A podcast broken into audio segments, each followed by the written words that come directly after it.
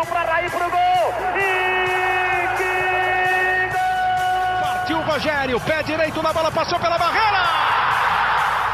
Gol! bola, posição legal. Mineiro bateu, bateu, bateu. Gol!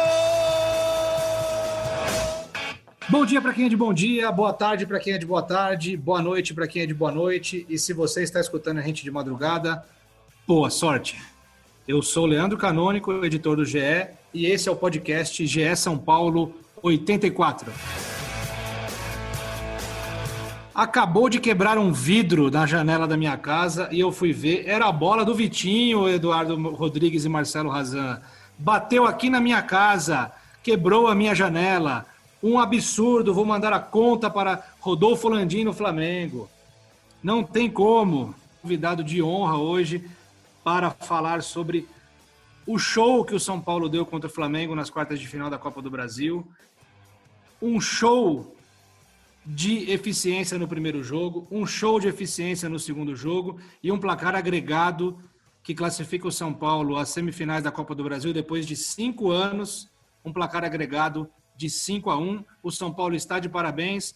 O São Paulo passa a ter o rótulo de um time consistente também em mata-mata e passa cada vez mais o rótulo de um dos favoritos ao Campeonato Brasileiro. Sejam bem-vindos, meus amigos. Hoje é um dia de felicidade e de festa para o torcedor são paulino, mas sem aglomeração, por favor, porque a pandemia está aí.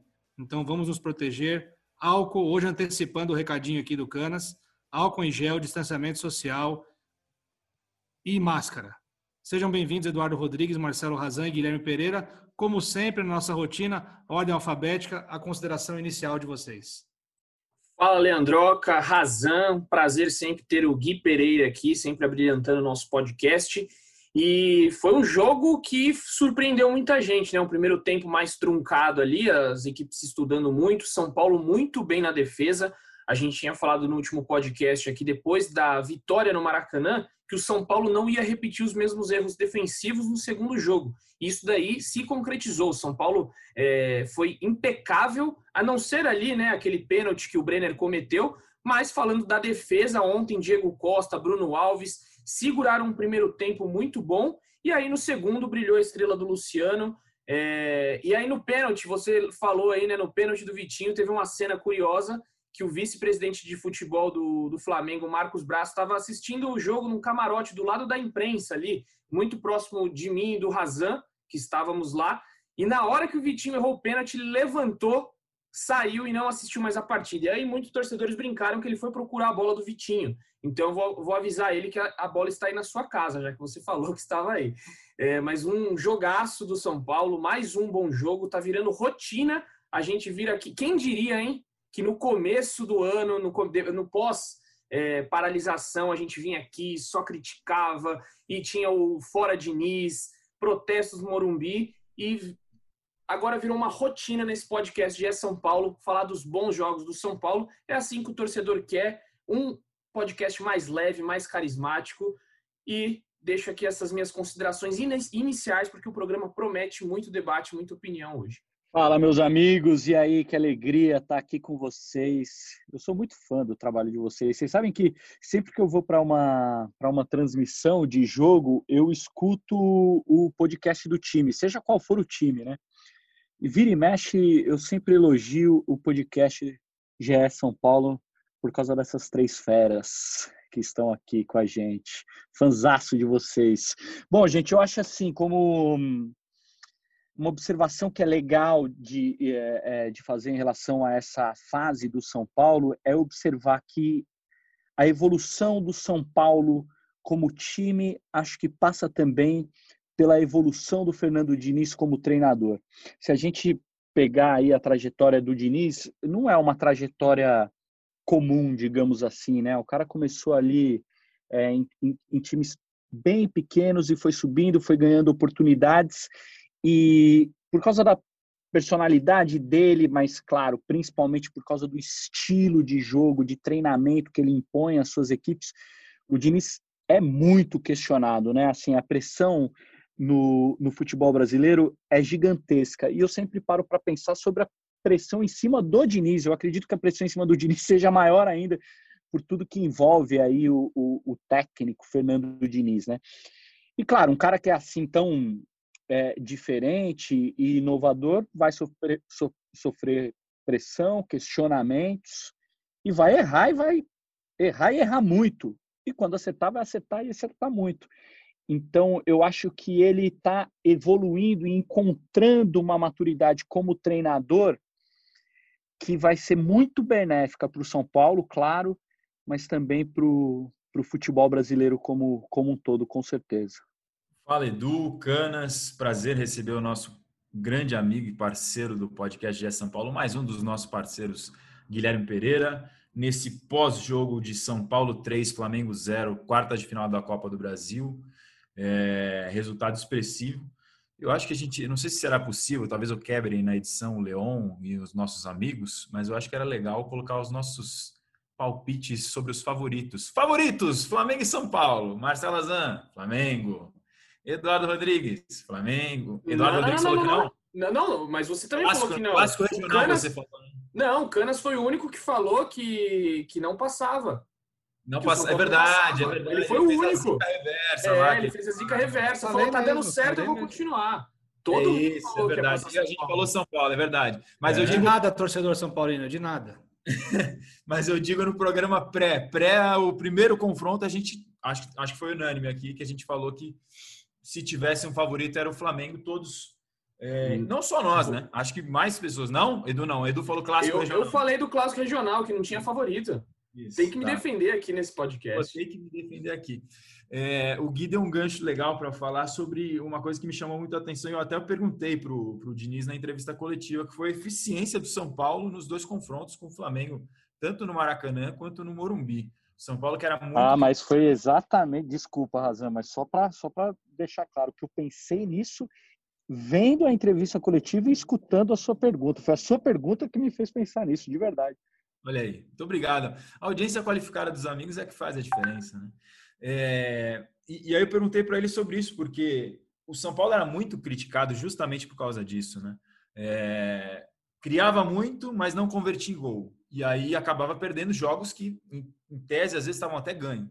E contra o Flamengo, nos dois jogos, o São Paulo finalizou no total, somado, 10 vezes. Três vezes no Maracanã, fez dois gols sete vezes no Morumbi, fez três gols. Então, 50% dos, das finalizações de São Paulo viraram gols. É um aproveitamento absurdo, ainda mais para um, contra um time como o Flamengo. Claro, estava desfalcado, isso é muito importante, tem um peso gigante. Vários jogadores importantíssimos estavam fora do Flamengo.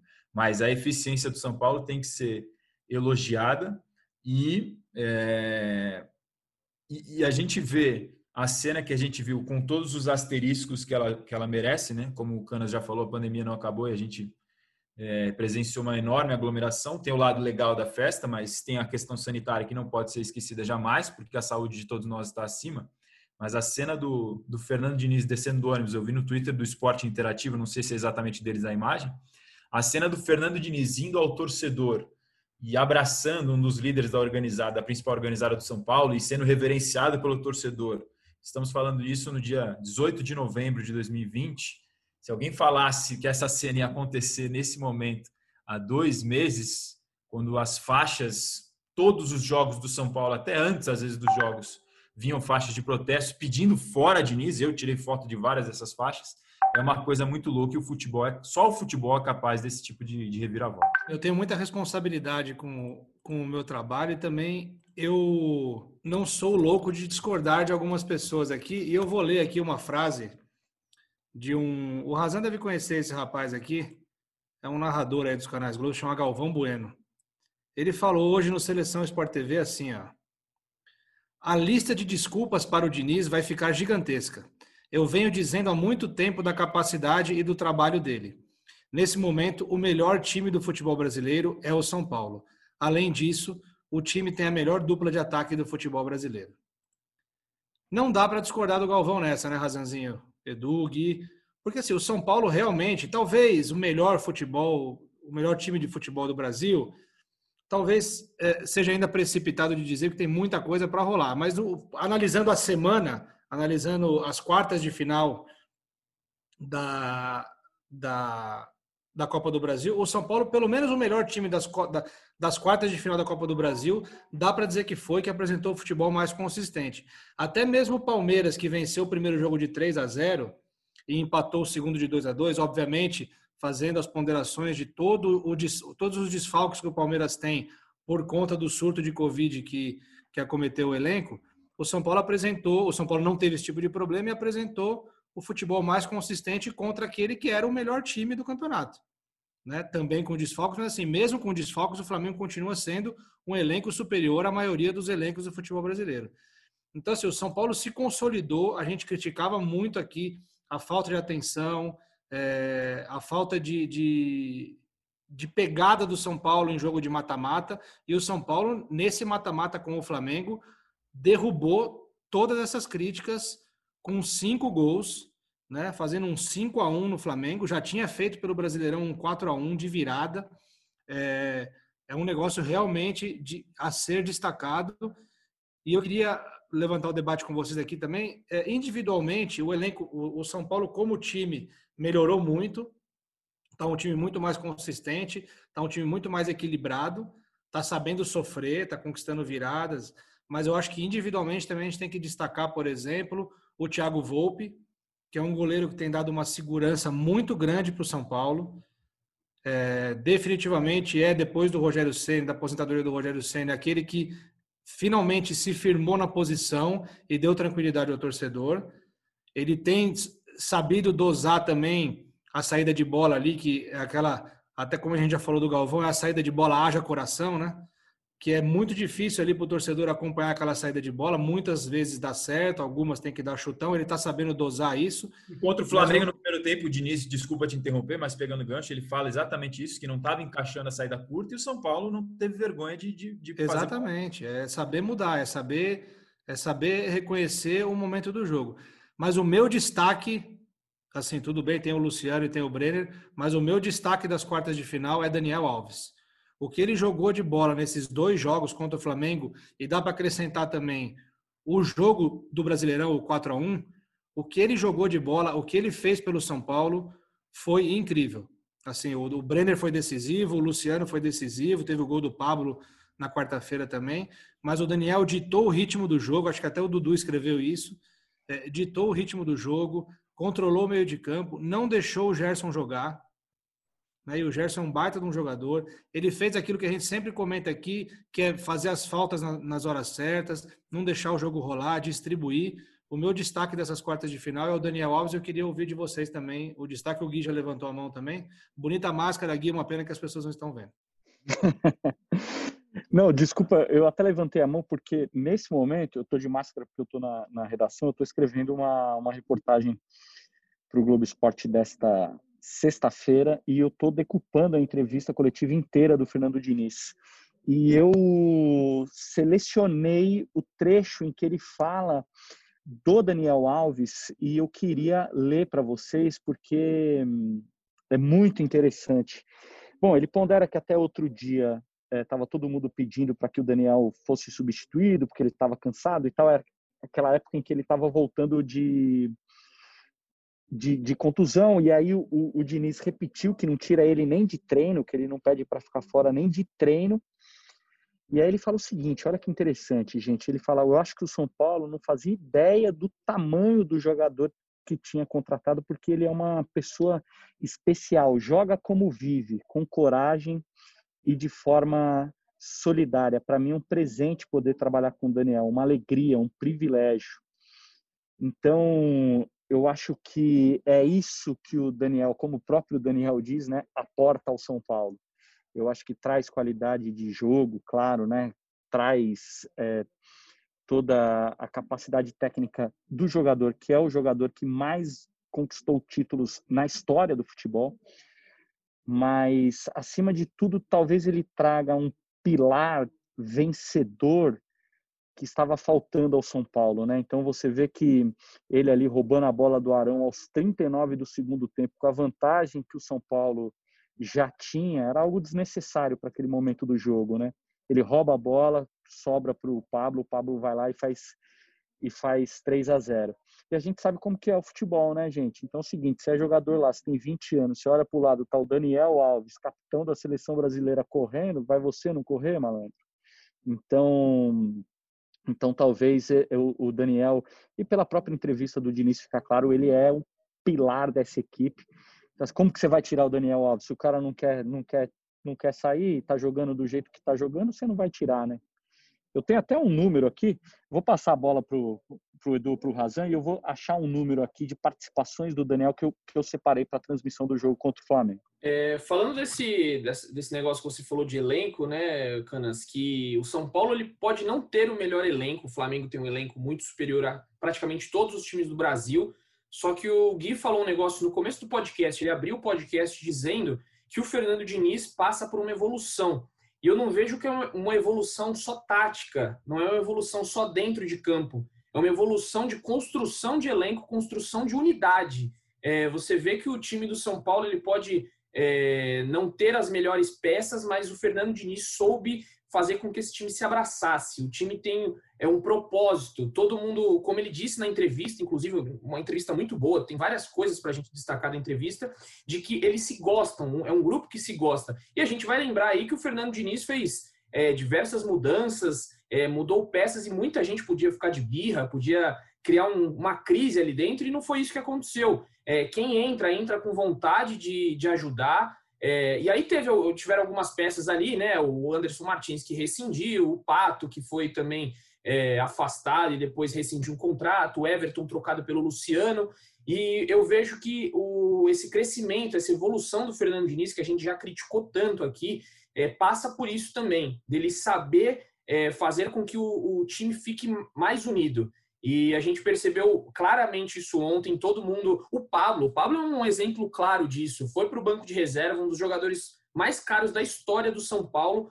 Mesmo no banco de reserva, entra e não fica de bico, não faz birra, entra, faz o golzinho dele, volta para o banco, vai brigar pela posição de titular. O Fernando Diniz conseguiu resgatar diversos jogadores aí. A gente vai ver o Diego Costa, um jogador que ele revelou. Na verdade, ano passado o Cuca já tinha revelado o Diego Costa, mas foi o Fernando Diniz que fez o, garoto desabrochar. O Luan estava no banco de reservas, ele preparou o Luan para o momento certo para colocar o Luan em campo e se tornar titular. O Gabriel Sara, nem se fala, o que a gente criticou o Gabriel Sara aqui, e ele teve paciência, apostou no Gabriel Sara. Igor Gomes teve um momento de baixa, que foi para o banco, teve até um episódio que ele estava sem a camisa de jogo por baixo do colete, e aí falou, a galera, o Igor Gomes está tão desconectado com São Paulo, e aí teve empresário que encheu a paciência, o Fernando Diniz bancou. E por fim, o Brenner, que a gente não precisa nem falar, 17 gols na temporada, e é mérito do Fernando Diniz. Ou seja, com as peças que ele tinha ali de dentro de casa, os made in Cotia, que o Razan gosta de falar dos made in Cotia, é, ele conseguiu fazer um elenco fortíssimo, que até o Galvão Bueno disse hoje que o São Paulo é o melhor time do Brasil. E se você colocar aí o time que melhor joga, pode ser ao lado ali do Palmeiras, hoje que está muito bem também na Copa do Brasil, é, talvez o Grêmio hoje que está crescendo muito, colocaria esses três times aí como os melhores times do Brasil hoje, sim e muito mérito do Fernando Diniz. A gente tem que elogiar, sim, quando precisa ser elogiado. Porque Azan, falar, fala, fala, Gui. Só para não ficar devendo o número, e aí você já pega esse número e já, já trabalha. Nos últimos é, quatro jogos, o Daniel teve participação em cinco gols. É muita coisa, né?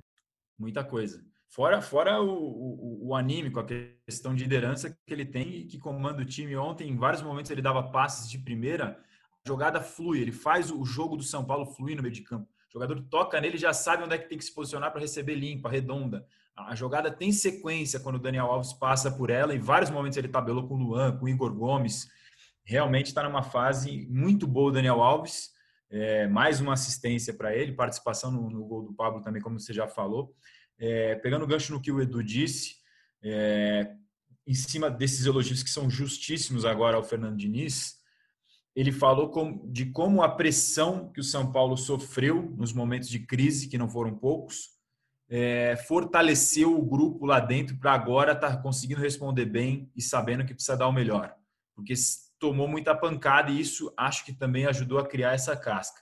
Em cima de, de, disso, dessa declaração do Diniz, que elogiou a diretoria é, em comparação, uma pergunta do Eduardo Afonso da ESPN, que eu achei muito boa, porque o, o, confronto São Paulo e Grêmio opõe agora os dois técnicos mais longevos da Série A na semifinal da Copa do Brasil. Renato Gaúcho disparado no Grêmio e o Fernando Diniz em segundo lugar com um pouco mais de um ano no, no São Paulo.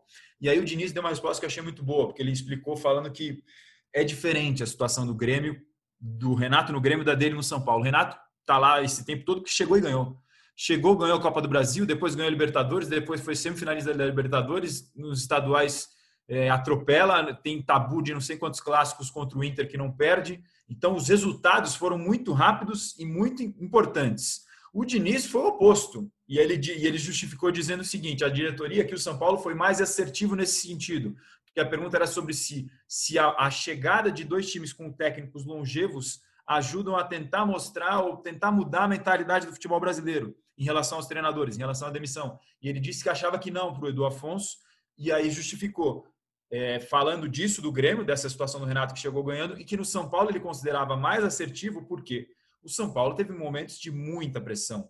Caiu no Paulistão, o Mirassol nas quartas de final da Copa da, do, do Paulista, caiu na segunda fase da Sul-Americana, logo o primeiro mata-mata para o Lanús, e nem chegou ao mata-mata da Libertadores, caiu na fase de grupos, que é muito pesado para um time tricampeão da América, tricampeão do mundo, como é o São Paulo. E a diretoria bancou. Bancou, claro que teve um momento de enorme pressão, e eu e o Edu sabemos disso, o André né, a gente noticiou aqui também, a gente estava até relembrando, batendo papo para fazer nossas pautas, naquele jogo contra o Atlético Goianiense no Morumbi, dia 7 de outubro, o São Paulo vinha numa sequência de sete jogos seguidos sem vencer é, foi a maior sequência, não sei se foi a maior sequência do período inteiro do Diniz, vou estar falando, posso ter falado besteira se eu disser isso, mas era um momento de muita pressão, maior, o Edu faz um positivo para mim, era um momento de muita pressão, a ponto de nós e o PVC, Paulo Vinícius Coelho, termos noticiado que se o São Paulo tivesse perdesse aquele jogo contra o Atlético Goianiense no Morumbi, o Diniz correria sério risco de, de ser demitido do São Paulo.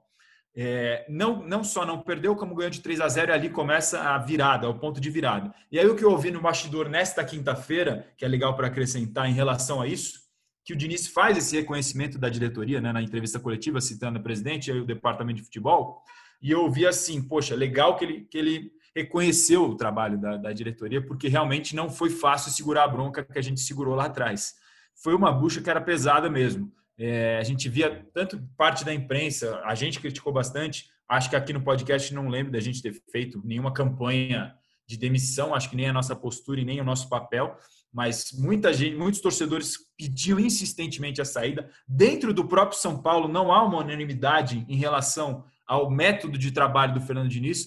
Vou citar, por exemplo, o Diego Lugano, que não concorda muito com a metodologia do Diniz, mas já conversou com ele lá atrás, na época do Paulista, quando o São Paulo foi eliminado e as coisas caminhar da maneira que estão. A gente nem vê mais tanto Lugano hoje em dia no dia a dia do futebol do São Paulo. Né?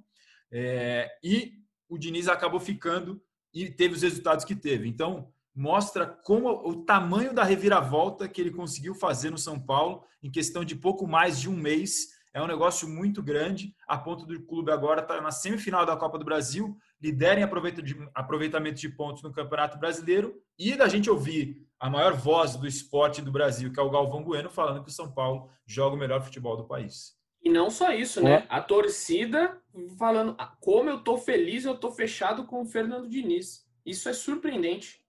Quem sou eu para falar de bastidores do São Paulo com vocês, né, gente? Mas eu já escutei um, um bastidor que eu achei muito interessante, que é o quanto o Raí gosta é, da filosofia e, e, do trabalho do Diniz, do, do, que o Diniz pensa como futebol, do tipo, o raiz jogador de futebol gostaria muito de ser treinado pelo Diniz.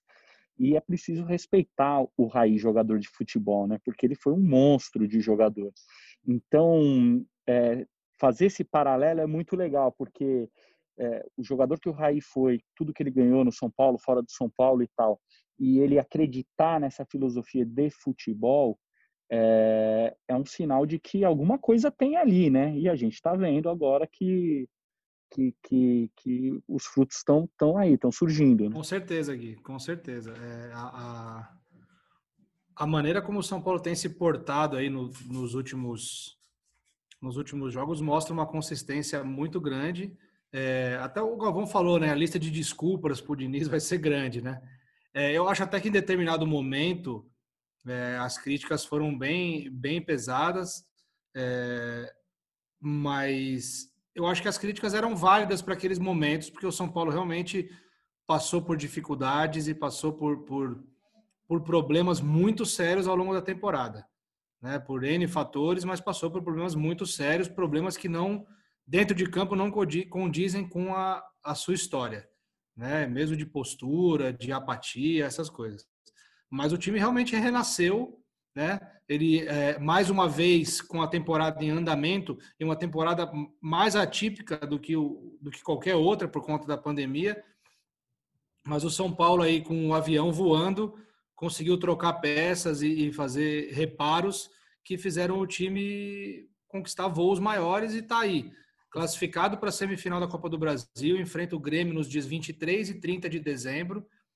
Então ali Natal e Ano Novo vai ter esse ingrediente aí super especial para quem gosta de futebol, semifinais de Copa do Brasil, de um lado São Paulo e Grêmio, Grêmio e São Paulo, do outro Palmeiras, América Mineiro, América Mineiro e Palmeiras, dois jogos muito legais.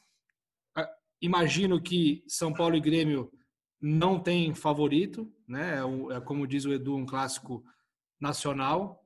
E... Não é regional, é nacional, né? Não é regional, é nacional. É. E o Palmeiras é América Mineiro, evidentemente o Palmeiras é favorito, mas o América não tem nada a perder, com certeza deve fazer dar alguma dificuldade para o Palmeiras. O Cano, mas assim, o São Paulo para não perder o gancho que você deu do, do, avião em movimento fazendo os reparos, a gente consegue separar o São Paulo do Diniz em algumas partes. Tem aquele pré-pandemia, que a gente já falou bastante, do jogo da LDU e tudo mais, o pós, e aí chega aquela, aquele jogo contra o esporte que ele coloca o Léo na defesa, que é aquela mudança surpreendente e começa a mudar a equipe. Mas a terceira parte, que é a atual agora, que é quando começa naquela sequência com o Atlético Goianiense, ele faz quatro mudanças na equipe titular, duas delas que eram muito pedidas: a entrada do Bruno Alves e do Luan, saída do Tietê e do Léo. Tietê, que era um cara intocável no time. Ele muda quatro jogadores: entram Bruno Alves, Luan, Vitor Bueno e Brenner, saem o Léo, Tietê, o Pablo e o Luciano estava suspenso naquele jogo. Dali em diante, ele achou um novo São Paulo, que é a base da equipe que a gente está vendo em campo hoje. E, e, é mais uma dessas trocas que ele fez com o avião em andamento, sem contratação de novos jogadores e principalmente apostando na base. Metade hoje do time praticamente é, é revelado em Cutia, é, buscando a solução caseira para o problema que já existia. É, para fazer esse, essa, para fazer essas mudanças com o avião voando, né, é, o treinador precisa conhecer o elenco, né? Por isso que às vezes essas trocas de treinadores são tão criticadas, porque um treinador que não tem o elenco na mão, talvez se o Diniz tivesse um mês de São Paulo, dois meses de São Paulo, ele não ia conseguir fazer essas mudanças que trouxeram esses resultados, né? Então, assim, isso fica, fica claro, tá cada vez mais claro que ele tem o elenco na mão e que o elenco comprou o barulho dele. Né? Com certeza. O que eu vinha dizendo é que, que todas essas transformações do São Paulo, elas foram meio que impostas ao Diniz. Ele foi competente, obviamente, de, de, de, lidar com toda essa situação, mas a falta de dinheiro, né, a, a, a não possibilidade de contratar novos jogadores, talvez outro treinador, né, mais cascudo, um treinador já vitorioso, talvez não aceitasse esse tipo de situação, né? E talvez por isso o São Paulo também não tenha ido ao mercado atrás de um outro treinador, porque qualquer outro treinador que fosse chegar ia pedir reforços, ia querer trazer jogadores de sua confiança. Então o São Paulo acabou dando tempo para o Fernando Diniz conseguir é, montar o elenco e recuperar o elenco.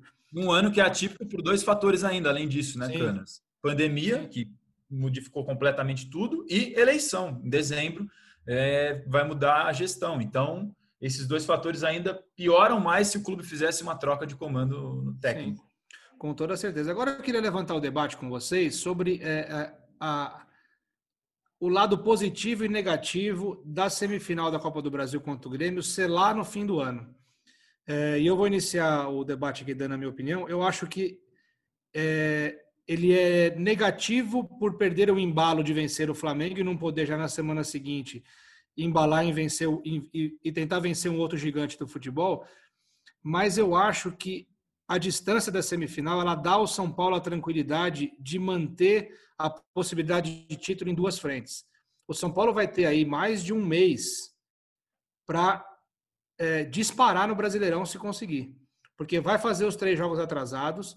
O São Paulo pode Nesse fim de semana, com três jogos a menos ainda, o São Paulo, se vencer o Vasco domingo e tiver uma combinação de resultados do Atlético Mineiro e do Inter, o São Paulo é líder na 22 rodada com três jogos a menos. E o São Paulo ainda tem esses três jogos adiados remarcados, que são contra times que lutam contra o rebaixamento. Então, assim, o cenário para o São Paulo não ter a Copa do Brasil já logo de cara agora, dá ao São Paulo a possibilidade de lá na frente, quando for enfrentar o, o Grêmio na semifinal, de repente está disparado e com gordura na no Campeonato Brasileiro. Bom, eu concordo em partes com você também, Canas. Acho que é, perde um pouco, né? O São Paulo, a gente não sabe como vai chegar no final do ano. Só que se a gente for olhar do outro lado da, do vizinho, o Grêmio tá oito jogos de invencibilidade, oito jogos de vitória do, do Grêmio. Então também está embalado. Ia ser um jogo muito difícil para o São Paulo. Então a gente pode olhar o copo aí é, meio cheio. Para o São Paulo, o São Paulo vem de seis vitórias seguidas. O Grêmio vem de oito vitórias seguidas. Então, é muito subjetivo isso.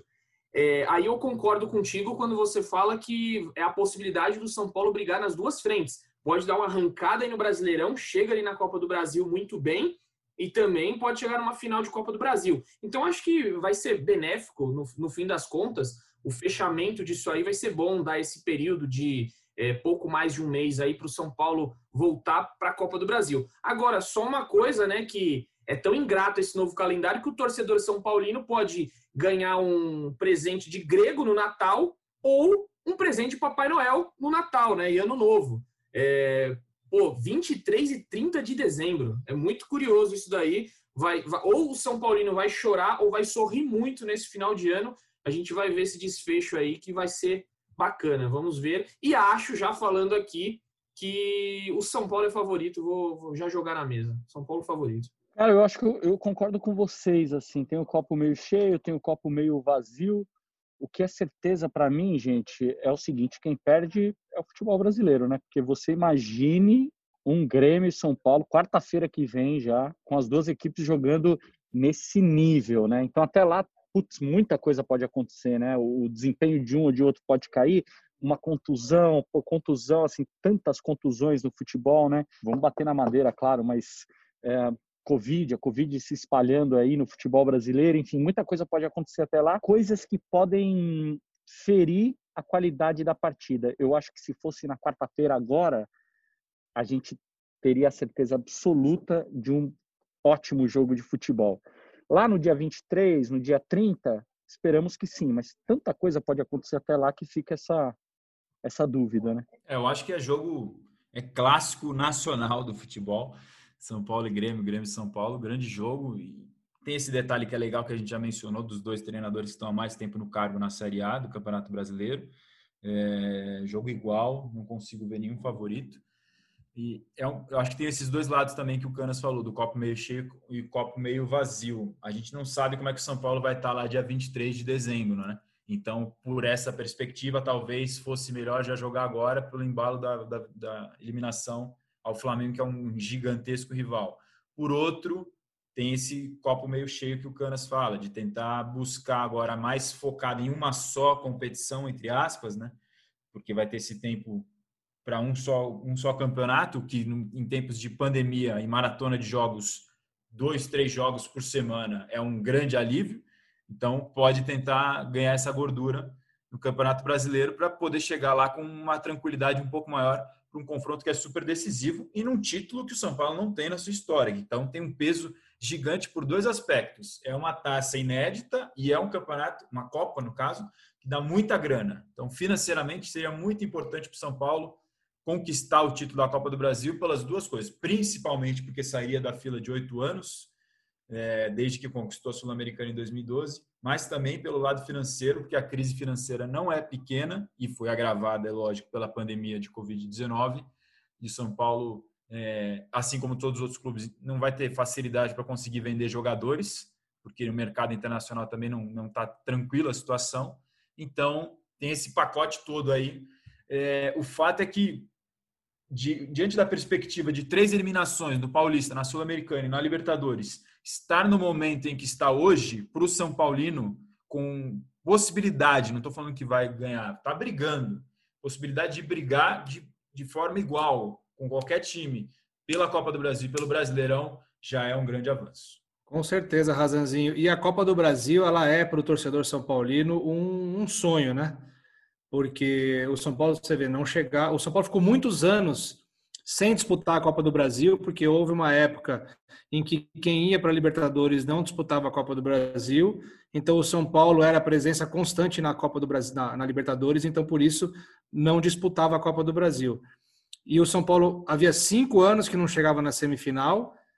E o, o São Paulino ainda tem na memória, ainda tem marcado no coração, cicatrizado, porém ainda dolorido, a derrota na final de 2000 da Copa do Brasil, que foi algo de outro mundo, assim, foi uma derrota nos minutos finais, depois de um 0 a 0 com o Cruzeiro no Morumbi. O São Paulo é, fica num 1 a 1 ali que dava o resultado, porque tinha gol fora na ocasião, dava o resultado e num, numa bola ali, uma falta no, nos últimos instantes do jogo, o São Paulo perdeu o título. O Rogério Ceni era ainda não era o mito, né? Ele viria se tornar o mito mais adiante.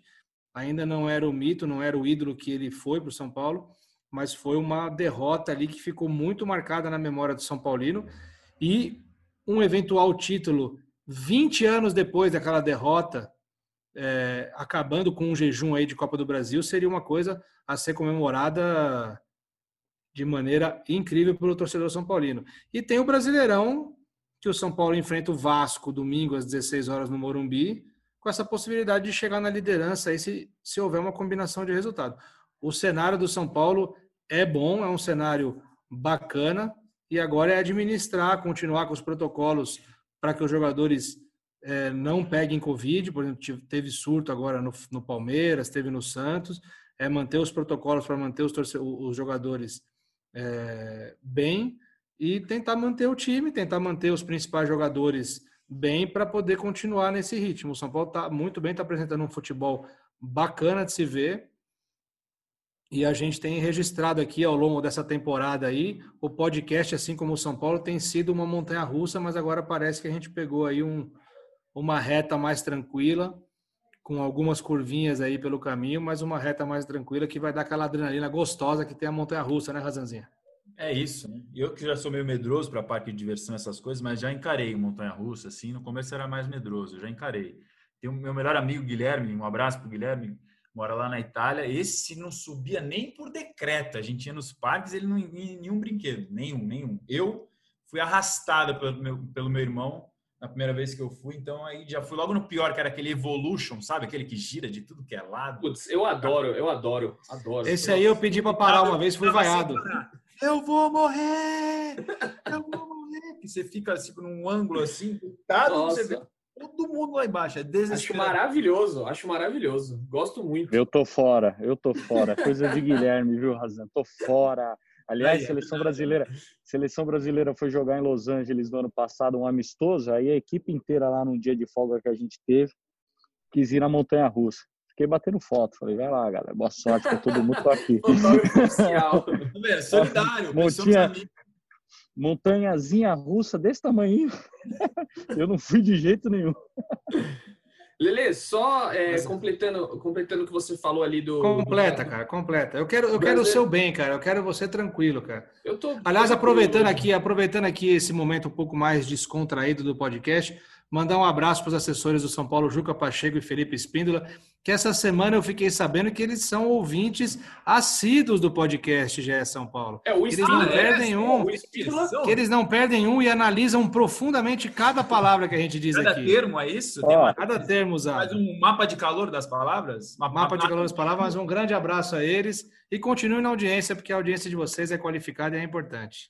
Os Fala, melhores, Dudu. hein? Os melhores. Esses Muito dois bom. aí são um, os melhores. Um abraço. São pegam no pé, mas são de bom coração.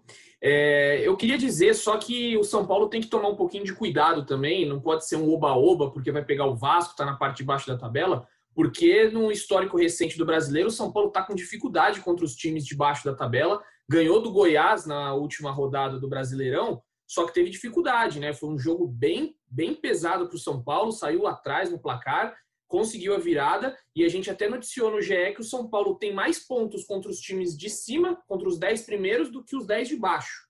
Ou seja, tem que tomar todo cuidado é pouco, não pode ir achando que, ah, passamos do Flamengo, vamos passar o carro. O Diniz tem que colocar na cabeça dos jogadores concentração. Tem que a mesma concentração que entrou contra o Flamengo, que para mim foi um dos jogos mais impecáveis de concentração do São Paulo no ano. A gente não vai lembrar aí de defesas muito difíceis do Thiago Volpe, porque estava todo mundo muito concentrado. Então o São Paulo não pode bobear porque é um jogo importantíssimo. Como diz, né, os jogadores gostam de falar, cada jogo do Brasileirão é uma final. E o São Paulo tem só duas derrotas no Campeonato Brasileiro, uma delas é para o Vasco. No primeiro turno lá em São Januário. Foi um jogo, foi um jogo bem, bem duro esse daí para o São Paulo. Mas um jogo em que o São Paulo aí foi aquilo, né? Aquela, por isso que o Razan fez a pergunta para o Diniz da coletiva. Esse jogo aí contra o Vasco, no primeiro tempo, o São Paulo, o que o São Paulo perdeu de gol? E aí depois o Vasco o Vasco fez 1 a 0 né? Se eu não me engano, foi 1 a 0 mas assim, o primeiro tempo foi do São Paulo. Sim, exatamente. Agora, eu não lembro só se foi 1 a 0 ou foi 2 a 1 esse jogo. 2 a 1 2 a 1 2 a 1 foi 2 a 1 né? É, Perdão, lembrei, foi, foi 2 a 1 Foi 2 a 1 gol do. É... O Vasco, né? Do artilheiro lá. O Cano fez dois, né? Foi o Reinaldo que fez um gol de pênalti no final. Foi, foi, isso mesmo. Mas o São Paulo realmente perdeu um caminhão de gols. Paulinho Boia, Paulinho Boia errou vários gols. Paulinho Boia estava de titular naquele jogo, estava em ascensão, bem lembrado pelo Gui. Muito bem, vamos caminhando agora para o final de mais um podcast de São Paulo. E o Guilherme Pereira ainda não. Eu não sei se você já presenciou, Gui, os nossos quadros aqui, né? Eles são esporádicos, eles, eles não têm data certa, eles acontecem de acordo com a essência do programa. Então a gente vai sentindo aqui no nosso termômetro, que no caso sou eu, e aí a gente fala, não, vai ter quadro hoje. E hoje nós vamos, nós vamos fazer a alegria do torcedor São Paulino que nos escuta, e aqueles que também não são São Paulinos e que porventura escutem a gente, nós vamos dar dois quadros para eles hoje. O Narrazan e o Toca Dudu. Na sequência. Então, antes de a gente terminar, vamos só recapitular. O São Paulo atropelou o Flamengo. Essa eu sei que o pessoal de São Paulo vai gostar. Atropelou o Flamengo, fez 5 a 1 no agregado. Se classificou para a semifinal da Copa do Brasil depois de cinco anos. Vai enfrentar o Grêmio 23 e 30 de dezembro. Ótimo resultado, parabéns ao São Paulo. E domingão, com todo acompanhamento e cobertura do GE e dos canais Globo, São Paulo e Vasco pela 22ª rodada do Brasileirão. O São Paulo com 36 pontos na terceira colocação, com três jogos a menos se vencer e houver a combinação de resultado, pode chegar à liderança com três jogos a menos, o que seria incrível para o São Paulo. Então, esse é o panorama do tricolor depois dessa vitória contra o Flamengo. E, a joga... e o jogo do Campeonato Brasileiro está aí na segunda-feira. A gente está de volta. Avisa a dona Rosa Maria Razan, por favor, que segunda-feira tem podcast já é São Paulo 85. Ela mandou de madrugada. Vai ser demais o podcast, ela tá ligada. Aí, é, cara. A gente gosta muito dela. Depois vamos mandar uma caixa de bombons para ela. Então, Dona Rosa Maria, segunda-feira, nosso próximo encontro para comentar São Paulo e Vasco pelo Campeonato Brasileiro. E eu vou passar a bola para o Gui Pereira agora para dar as considerações finais dele. E depois o Razanzinho faz as considerações finais dele e já coloco na Razan. E depois o Dudu faz as considerações finais dele e já faz o toca Dudu. Então é com você, Gui. Obrigado pela presença mais uma vez. É sempre bom te ter aqui. Não, eu quero fazer uma. Minha consideração final vai ser sobre vocês. Porque geralmente quem escuta o podcast dos times aqui no GE, né, é, é, o torcedor do time, né? É o torcedor do time. Então, eu acho que se os torcedores do São Paulo têm uma, uma completa noção de cada passo que o São Paulo dá para o bem ou para o mal, é tudo muito claro, tudo muito bem informado, isso é, é trabalho de quem é setorista. Eu sou repórter como, como vocês, mas não sou setorista, né? Tenho, tenho o meu setorismo, mas não é o São Paulo. E então tem dia que a gente cobre o São Paulo, nós repórteres de TV, né? Tem dia que a gente cobre o São Paulo, tem dia que a gente cobre é, o Palmeiras e o Corinthians. No meu caso, tem a seleção brasileira quando joga. Então, é, o trabalho do setorista é o que faz o torcedor saber o que acontece de verdade dentro de um clube e que as pessoas busquem sempre o trabalho de pessoas como vocês e não de pseudos jornalistas que que estão aí no YouTube, na, na, na internet, porque aí é, aí é torcida, né? Não é jornalismo, não é é outra coisa. Enfim, é outra coisa. Então, sou fã do trabalho de vocês. Que eu vou até me emocionar, até me emocionei aqui. Muito obrigado pelas palavras, Gui. A gente fica muito feliz mesmo. O Razan até leu esses dias aí uma uma postagem de gente que escuta a gente no Brasil e no mundo e a gente realmente fica muito feliz. A gente gosta de fazer toda todo pós-jogo, a gente adora. Porque nós temos também nosso algodão doce, Leandro Canônico aqui, sempre prestigiando, Não, maravilhoso. E o Lele sabe, né? É difícil demais ser setorista, é muito trabalhoso. Nossa Senhora. Não, é muito mesmo. É, o, o que eles fazem aí é, é muito bom, você tem razão, porque eu estou aqui, na verdade, como um, um, agregador do conteúdo deles aqui para a gente distribuir de uma maneira aqui mais mais bacana e brincar e, e, e ter esse momento para a gente trocar ideia, porque esse tipo de ideia que a gente troca aqui, a gente troca na redação também. Agora, por conta da pandemia, muitos de home office. É... Não, mas outro dia mesmo a gente terminou o horário na redação lá, eu e o Razan, ficou conversando mais duas horas depois do horário lá. Não colocamos na ficha, hein, pessoal? Não, essa hora essa não foi cobrada, foi lá. Foi só uma conversa, uma conversa na água ali com distanciamento e máscara e muito álcool em gel mas a gente fica porque é, é, bacana essa troca de ideias, essa troca de experiência, e o que a gente leva desse mundo é a cultura que a gente aprende com a cultura dos outros e o que a gente agrega também de, de, de papo e de experiência um com os outros. Então é muito bacana e ser setorista não é fácil, é difícil, a cobrança é intensa de todos os lados. Então, o que eles fazem aqui, eles trazem sempre as melhores informações. Mas obrigado, Gui, aí, pela sua presença mais uma vez.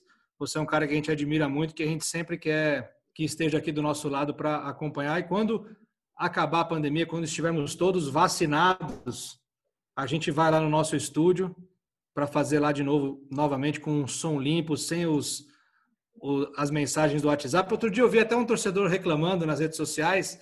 É, se o Edu puder buscar o nome dele aí, eu não, não, não vou me lembrar, mas ele reclamou: pessoal, pelo amor de Deus, desliga a, a, a, os alertas do WhatsApp, os alertas de e-mail. Mas eu queria dizer para esse ouvinte. Mas às vezes é a informação chegando. Eu, exata, é, era isso que eu ia dizer. Então, já vem, enquanto o Edu ensaia no mudo ali, Razan, suas considerações finais e o Narrazan aí do segundo gol do Luciano, que foi um golaço. Reparem, fechem os olhos, escutem o Razan e lembrem do gol. Reparem na movimentação do Luciano na área. Ele deixa os zagueiros do Flamengo comendo poeira. Vai lá, Razanzinho. Primeiro agradecer a opinião e a participação e as palavras aí do Gui Pereira sobre o nosso trabalho, que também, assim como vocês já falaram, é uma referência para a gente. É um baita repórter de, televisão, um grande amigo que a gente pôde fazer aqui no trabalho e um cara que eu também admiro muito. Então, a gente fica feliz de receber elogio de quem a gente considera um enorme profissional e também uma enorme pessoa. Obrigado, Gui. Você é muito parceiro nosso, sabe disso. E agradecer também todo mundo que escuta a gente. É, como, como o Edu falou, não tinha noção quando a gente pediu para a galera falar de onde que escutava a gente nas redes sociais na, na, última semana. Veio muita mensagem. Eu, sinceramente, não consegui registrar todas as cidades das pessoas. Muitas pessoas mandaram mensagem. Não consegui, perdi o controle. Não achava que seria tanto, mas não consegui dar conta. Então, até peço desculpas para quem não consegui responder ou não registrei a cidade, porque foram várias. É, mas agradeço muito de verdade a audiência de todo mundo, porque é por causa do público que a gente está aqui e faz com alegria e faz com prazer o podcast, porque é um momento que é legal para a gente, é legal para vocês também, tenho certeza. Então vamos a ele. Tava com saudade, hein? O público tava cobrando cana, você sabe disso, né? Eles cobram a gente. Né? Verdade, eu vi, eu vi post esses dias de cobrança. Ó, vamos lá, acabamos de mudar aqui. Tivemos um apelo muito grande. Deu para sentir aqui o apelo antes mesmo do programa ir ao ar, a gente já sentiu esse apelo do torcedor na Razan, hoje mais do que especial. Na sequência, Razan, faz os três gols aí. 3 a 0 São Paulo no Flamengo. Domina Daniel Alves pelo lado direito, dá uma gingada para cima da marcação, puxou para o pé esquerdo, levantou a cabeça, o cruzamento para a área, o Luciano completa para o gol!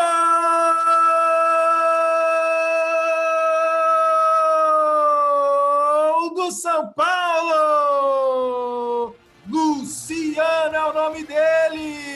Na jogada do Daniel Alves pelo lado direito, deu uma gingada na frente da marcação do Arrascaeta. O Luciano saiu em posição legal. A movimentação foi perfeita. O tapinha de pé esquerdo venceu o Diego Alves. Tá lá dentro São Paulo 1, Flamengo 0. Recebeu o Reinaldo pelo lado esquerdo, levantou a cabeça, cruzamento na área, o ataque de cabeça.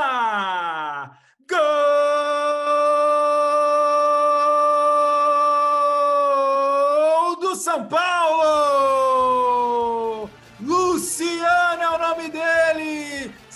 O artilheiro tricolor, estava bem posicionado na área, saiu da marcação do Flamengo. O Diego Alves faz cara de pouquíssimos amigos. Luciano é do São Paulo, jogada do lado esquerdo. O Igor Gomes confundiu a marcação, um tapinha para trás para o Reinaldo. Ele levantou a cabeça, a movimentação do ataque foi perfeito. Luciano de cabeça, põe lá dentro. São Paulo 2, Flamengo 0.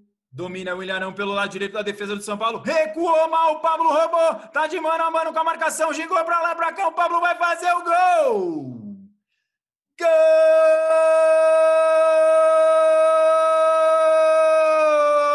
Gol do São Paulo. Pablo é o nome dele. O São Paulo mete 3, 3, 3 a 0 no Flamengo. Daniel Alves pressionou a marcação. O William Arão ficou pressionado. Deu um passe errado para trás. O Pablo estava ligado, estava ligeiro, estava na bola, foi para cima da marcação. Deu uma gingada enjoada para cima da marcação do zagueiro do Flamengo. O tapinha de pé esquerdo penteou, deu tapa e foi pra galera. São Paulo 3, Flamengo 0. Tá aí mais um na razão, na razão triplo. Esse foi fera, cara. Eu gostei, cara, que o cara, quando tem repertório, ele fala três, três, três. Ele falou três vezes a palavra três porque foi 3 a 0 É isso que passa na cabeça do narrador.